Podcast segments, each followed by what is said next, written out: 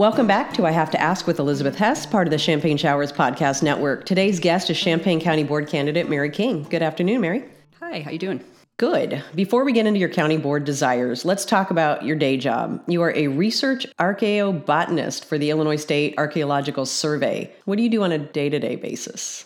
So, on a day to day basis, I spend a lot of time uh, in front of a microscope sorting through what looks like little piles of fluff because it's the uh, light fraction of a system called flotation, wherein instead of screening soil from inside of an archaeological site, you send it through a water system, which then allows the carbonized material, which is material that's been burned but not entirely, to then float to the top and be skimmed off and dried. So then that way we get more complete recovery of things like food, food seeds, wood, nutshell from archaeological sites and get a better idea of what people were eating. Growing up, science was interesting to you. You were STEM before it was hip and trendy. you know, a lot of people would say archaeology is only dangerously close to science, but yes, yes, we'll, we'll go for that. All right, let's back up a little bit. You've lived here for 15 years, but where are you from originally? I'm a lifelong resident of Illinois. I was actually born at Carle, funnily enough, though my parents have lived their whole lives in Kankakee County. So my mom had a hard time staying pregnant at one point, and Carle had a premier obstetrics program, and my mom came down here, and that's where both me and my sister were born. But I grew up in western Kankakee County in a little town called Herscher. And you studied at Loyola University in Chicago. Did you stay in the city at all, or did you just head straight here? You know, right after graduating, I worked on a uh, site in the south suburbs of Chicago called Hoxie for the Illinois State Archaeological Program. So I was lucky enough to get a job with the state right out of college and then have continued working for them ever since. What brought you to Champaign? As Hoxie was wrapping up in 2003, I was told by the site director to contact Mary Simon, who's the head research archaeobotanist here, because she was looking for an assistant, and she decided to take me on. I've known you from the political sidelines, so parades, canvassing, events. What prompted you to get off the sidelines and get into a race? I didn't really think I was going to be doing this this year, but when uh, Dr. Tanisha King Taylor decided that she had to leave to uh, pursue her career, she came to me and was like, Mary, you know, you were one of the main volunteers for my campaign. You live here in District 10, and I know you, and I know you'd be perfect for this. And it was definitely a hard decision to make because I tend to be someone who doesn't seek that kind of recognition. And I'm going to give a big shout out to everyone who's gone in campaign before because you make it look so easy to stand up in front of a bunch of people and talk about yourself. I find it easier to talk about other people than about myself. So it's definitely been an interesting learning curve. Let's talk about your district. District 10 includes most of Urbana east of Race Street. Roughly give me more parameters of that district. Yeah, it's east of Race. It goes south down to that piece of Urbana that's on South Philo, a little bit out into the country like Tamira, and then up north, a little bit north of Five Points and kind of over. There's like a touch of Urbana 1 and 4 precincts that are part of it, are part of District 10, but most of District 10 are the Cunningham precincts 12 through 23. Let's get into a little bit more of the history. Okay, in the beginning of October, Democratic Precinct Committeemen from District 10 chose you as the next member of the Champaign County Board. October 15th, Champaign County Board Chairman chose a different candidate to fill the vacancy. So, walk us through what happened when Board Chair Geraldo Rosales chose Connie Dillard Myers over you for District 10. You see, it was kind of a surprise because I was not informed of this until the meeting, and it would seem from knowing people on the Democratic caucus and the fact that Geraldo then chose not to come to the caucus before that meeting, nobody knew until the moment they walked into that room and the statute was sitting there on their chairs.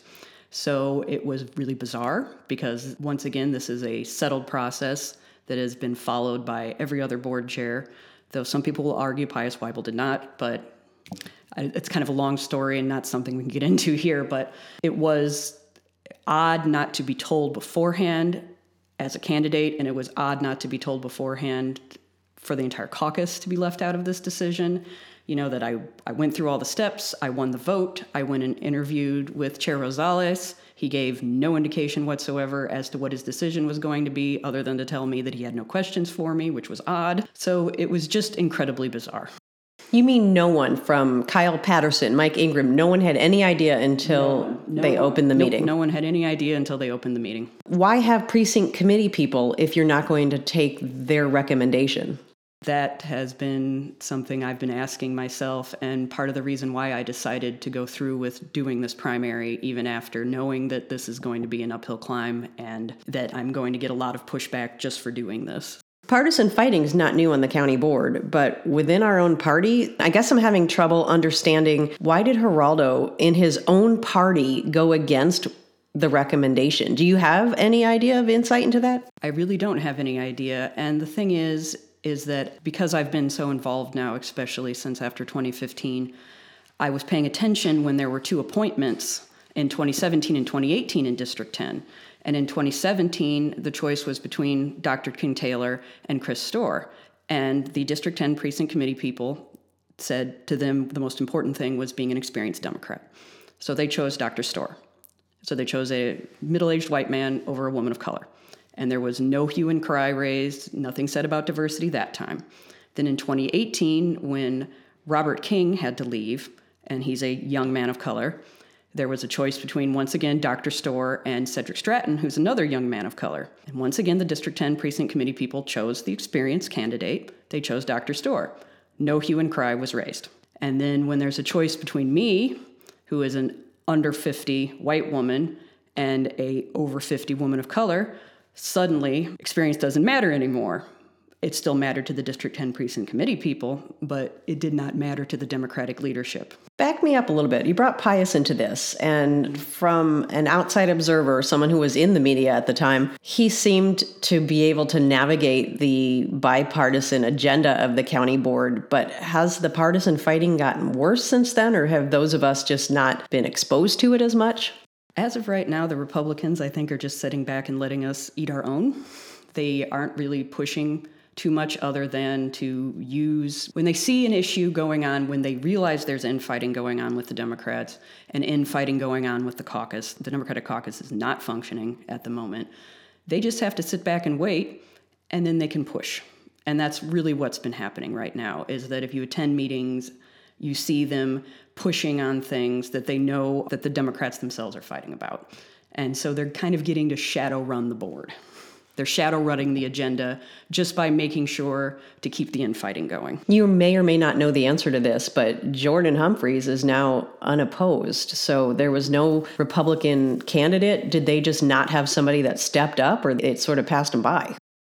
I'm guessing that they're going to slate someone. For whatever reason, John Rector decided not to run. There wasn't anybody at that time that felt like gathering petitions. And let's face it, it's a lot easier just to be chosen by a group of Republicans to run because then you don't have to go through the you know work of getting petitions signed or starting to campaign so early.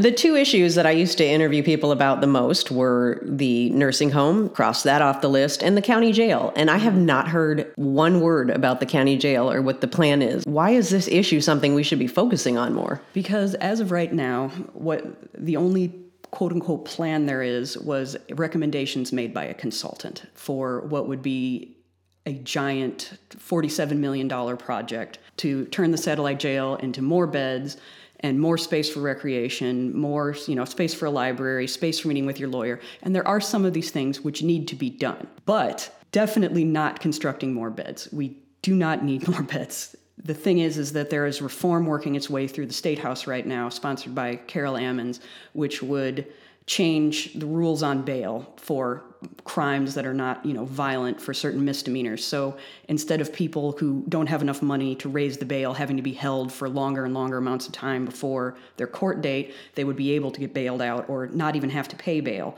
So the idea of having 200 some beds at the jail or even 183, when you have that many beds, you got to fill them. Otherwise, they're a financial drain.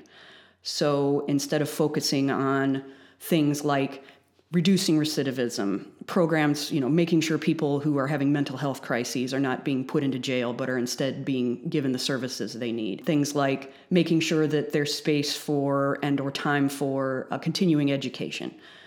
These are the things that going around District 10, which I've been doing now for many years, working for other people's campaigns, these are the things that District 10 residents really care about. They don't want to see more people incarcerated. They want to see people getting the help they need to move on with their lives. As you knock on doors and start to talk to people, you just mentioned that people want to talk about yes. money and finances. Yes. People want to talk about taxes, but I don't think everyone understands exactly what the role of the county board yes. is. I mean, it's hard to know what the county board does. It's one of those bodies that unless something is going on with it, it kind of functions quietly. And basically, everything that's outside of incorporated areas, so all of unincorporated Champaign County, is under the jurisdiction of the county board. That is their main legislative body. And also things like the county courthouse, what used to be the county nursing home, the county jail, all these things fall under the purview of the county board. So the first thing you usually have to talk about is to tell them, no, I'm not running for school board, I'm running for county board. But I, I, got yelled at once for something that the Urbana School Board did while I was out collecting signatures, and it took me a minute to tick over and go, oh, oh, you're mad about school board. It just took a moment where I was like, oh, you're mad about school board. Oh, cool, okay. Well, I can't speak to that. I'm running for county board. When you bring up to them you're running for county board, one of the first things they ask is, are we really going to be paying $47 million for a jail? And I can tell them as of right now, there is no plan. And so, one of the main reasons I'm running is because I'm scared to death that by the time this is to be voted on, that there will be a $47 million referendum on there that will not include the programs that the people of Urbana want. And that is the second thing they say, just backing it up, is that why isn't there more help for mental health?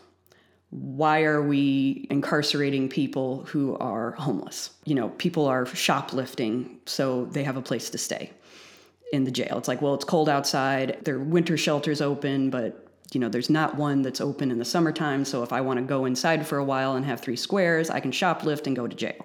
People need to pay attention to the county board, and you hear a lot about school board, city council. What are other candidates for county board that we should be paying attention to? I would definitely say that Emily Rodriguez, who is primarying Geraldo Rosales, is someone who definitely should be paying attention to. She is one of the smartest people I've ever met and she is very dedicated because of things that have happened in her life to making sure that people who are uh, coming to jail drug addicted get the treatment they need. There's also Deshaun Williams, who's uh, primarying Dr. Charles Young. He is a young black family man. He is a uh, new vice president, assistant vice president at Busey, if I do remember correctly. It's definitely a vice president, though. He is another person who is very community focused ready to go, ready to get to work, and to make sure that the county board starts functioning again. There's also Jen Strobe, who is running in District 9 and the seat that Pranjal Vachaspati had to vacate when he got a job in Boston. She works at Cunningham Township. She's a former teacher. And once again, one of these people who is so incredibly plugged into social justice.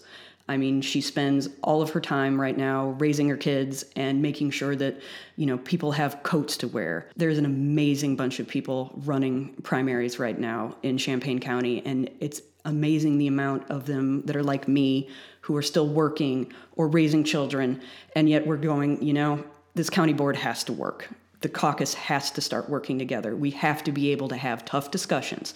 And they may be, you know, really tough ones. But if we're not having those discussions, if we're just putting ego and personality above working for the county, then the argument that Democrats can't lead would have some kind of merit. And I don't want to see that. We all worked so hard in 2018 to elect people to office who reflected our values. And if we're not then doing the tough stuff, then we're letting the entire Democratic electorate down. What I'm hearing is that we need to get it together as our party because if we're fractured, then we're not going to be able to go and fight for the issues that are important to what I thought was our entire party. You've talked about what's important to you in the county. What issues are more interesting to you or your hot button issues would you say globally that if I say that what's the first thing that comes to mind that matters to you the most? I would say access to healthcare. Being a woman and having you know, gone in 2004 to the March for Women's Lives. I'm very plugged into reproductive justice, and all of that has to do with healthcare. That everyone in this country should have access to basic basic health care. There's no excuse to have a country this rich and have this many people doing things like declaring bankruptcy because of medical debt. My husband had to after his divorce because of the bills they incurred her and him and his ex-wife incurred having their son. And he had health insurance, but it was a 60/40 plan and they still had to put x amount on credit then to pay it off. So when they got divorced then one of them had to declare bankruptcy to then get that debt written off no one should ever have to declare bankruptcy for the birth of a child.